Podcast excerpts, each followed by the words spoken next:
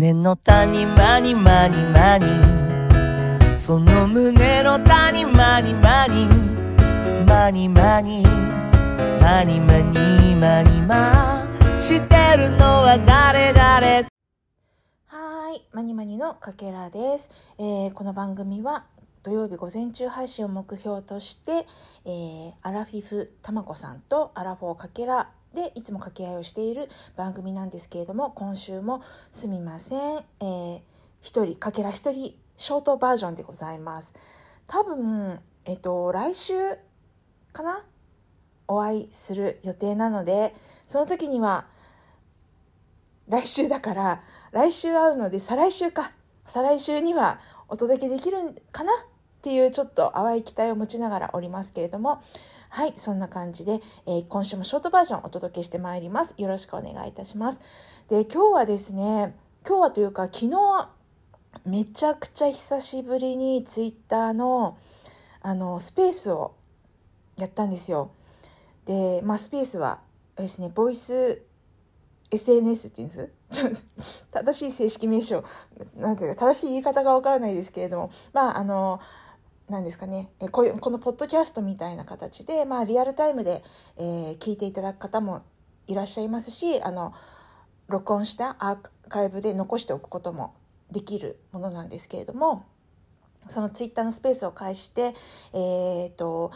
TikTok の杉山先生って皆さんご存知で静岡の杉山あ静岡の元教師杉山先生ですね。はい。あのご存知ですかね。えっ、と今ちょうど30万人のフォロワーを達成したっていう記念で一緒にスペースでお話をさせていただいていてで TikTok っていうところがですね今結構だいぶ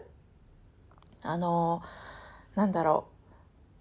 う話題というか、まあ、今更っていうところもあるのかもしれないんですけど昔一昔前はなんかこう若い方が踊ったりだとかっていうのであこういうのが流行ってるのねみたいな感じであの結構こう見出したら止まらなくなっちゃうっていうようなところもあって私なんかあえて避けてたんですね。もう見出したら本当永遠と見ちゃいそうな感じだったんで。なんですけど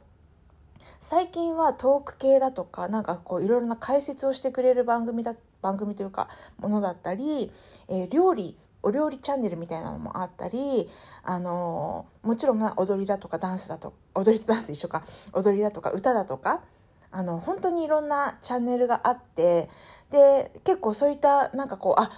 あの料理とかなんかはですね本当にこうしかも1分とかでまとめられているからポイントだけを見れるみたいな感じすごい手軽だなと思ってあの最近また私も見たりとかしてるんですけれども、まあ、その、えー杉山先生にいろいろと今の TikTok 事情だとか TikTok をどういうふうにしてこう30万人まで達成していったのかみたいなところを昨日は1結果1時間半以上喋ってました。でも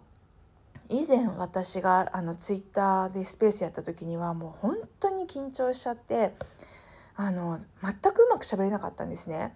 でもそれが昨日はですねなんかすっごいあの自分で言うのもなんですけどあの会長で、えーポンポンポンポンなんかこう楽しみながら話すことができて、まあ、それは本当にひとえにこのポッドキャストで、えー何ですか貴重に聞いてくださっている方が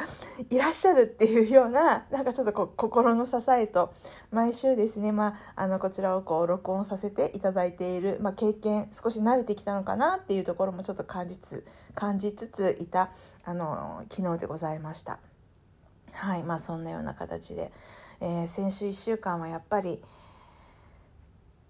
本当何してたかなって思うような形で1週間終わっちゃうんですけど皆さんいかがでしたか？本当に今週もちょっと言い忘れてたんで改めてお伝えするあの言いますと。今週も1週間本当にお疲れ様でした、ね、お天気が本当に良くてもう春ですよね。20度だとかであのすっごく外は気持ち良さそうなのにままた言います。花粉がやっぱりねあのひどくてえー、とちょっとあんまり外に出る気になれないような感じですけどでもすごいあのやっぱり外出れば風は気持ちいいしああもう春が来てるんだなっていうのをねものすごく感じますね。あのどことなくやっぱりまあコロナでねマスクとかも外せるんじゃないかみたいなあのね、ニュースが出ていたりだとか、えー、いろいろとある中で皆さんの表情も、ね、春とともにちょっとずつ明るくなっていっているような気がしているんですよね。なんかそういうのもあの嬉しいなって思いながらちょっとこう日々今週はなんか過ごしたりもしていましたけれども。はい。まあとは言ってもね今日は3月11日、えー、震災から12年っていうところであのなんだろう当時皆さん何されてました？その時私はまあもあの仕事していてであの地震が起きた時はエレベーターホールが一番安全だっていう話をなんかそういうこうネタみたいな情報ですね。それをこう記憶してたのでもうすぐに自分一人でエレベーターホールに逃げてでもそこからですねもう動けなくなってしまって腰が抜けたみたいな感じになってしまってもうしゃがみ込んだまま。でそこにあのオフィスから同僚があの助けに来てくれるみたいな感じで なんか逃げたのかになんか逃げられなくなったのか分かんないような状況でしたけどでも本当にねあのその日はやっぱり帰れなくって歩いて何キロぐらいあるんだろ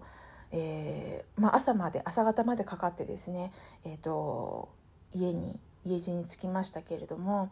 ね、本当にあのその職場では東北地方の方から、えー出稼出稼ぎじゃないか、まあ、単身赴任っていうような形で、えー、来られているあの東京の会社に勤めていらっしゃる方っていうのもが何名かいたのでその方々がねあのテレビを見ながらもうなんていう言葉を失っているというかその方の隣で一緒にテレビ見てわあすごいなんか大変なことが起きてるって思うんだけれどもそれを自分の立場として受け止めている人がすぐ隣にいる中でなんかなんだろう。なんか何とも言えないななんか本当やっぱ無力さっていうんですかね。何にもできなくて。で多分その無力さはその東北からねいらしている方もあのー、多分ね自分のふるさとから離れて今ここにいるっていうことで何もできないっていうことを感じられてたんではないかなっていうのも思ったりもするんですけど、まあ、そんなような、ね、形で、えー、まあ、12年あっという間のようなうんでもあの時のせあの記憶ってやあの何ですか関東にいた私でさえ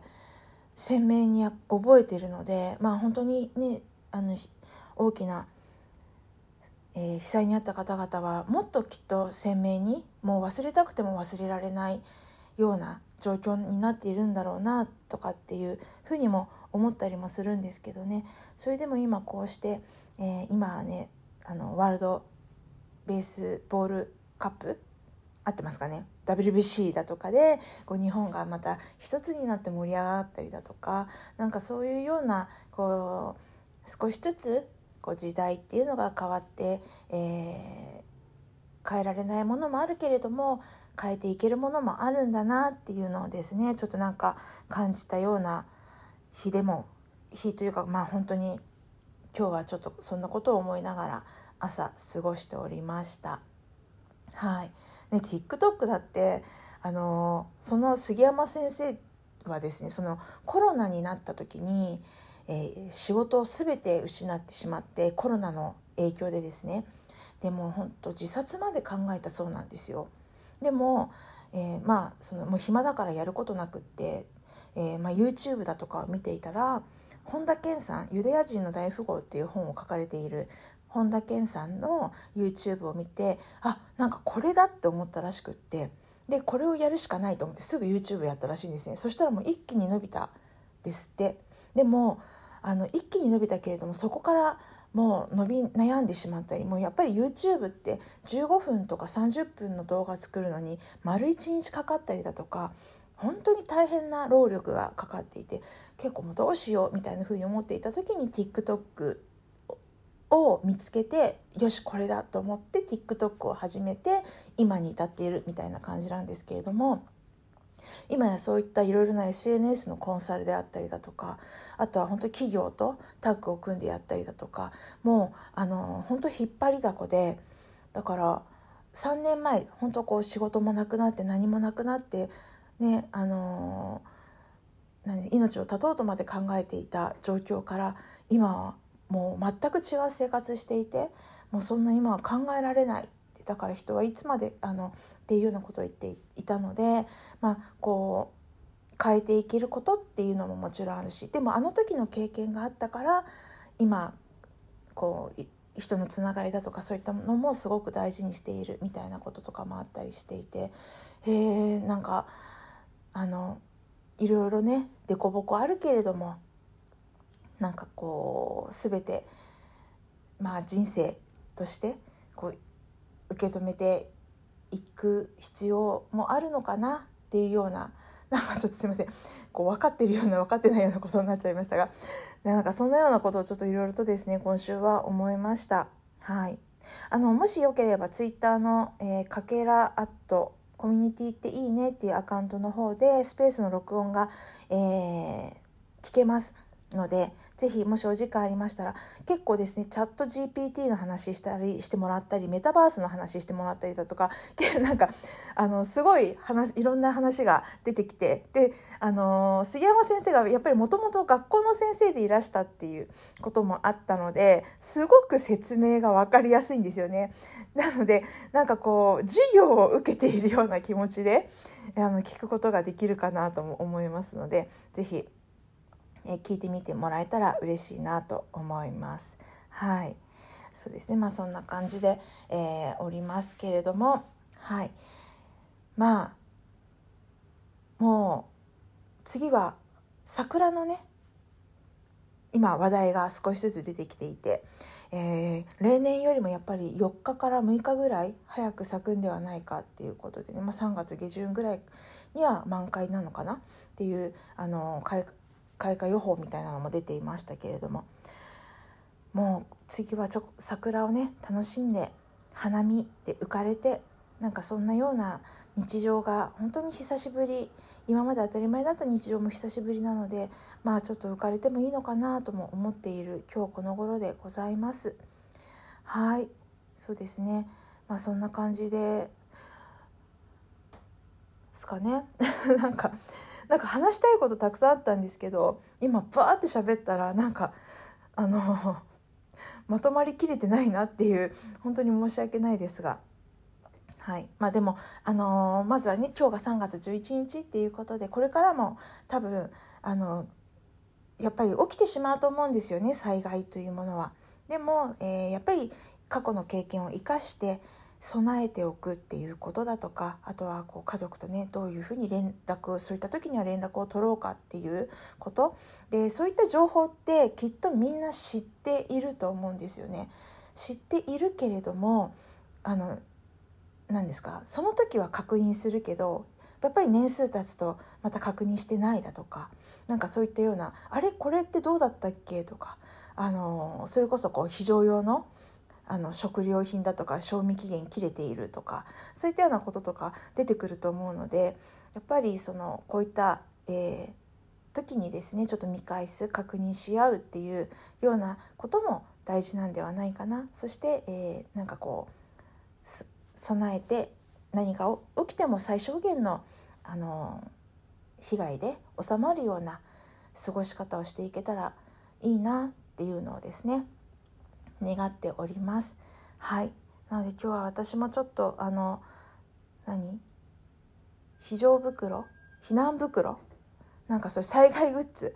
を引っ張り出してちょっと消費期限だとかをチェックしてみようかなと思っておりますので皆さんも是非チェックしてみてください。はい。では今週も本当に、えー、今日もありがとうございました。また来週ですね、えー、来週も多分だから1人かなきっと。で、えー、再来週はたまこさんとお届けできるかなと思いますので是非あの楽しみにしていてもらえたら嬉しいです。はい。では皆さん、良い週末をお仕事の人も頑張ってください。お休みの人はゆっくり休んで、良い週末を過ごしてください。バイバーイ。してるのは誰誰いつか僕ら年を取り最後の最後は一人。何何何何何な思い出し笑いで。今にまできるなら素晴らしい人生。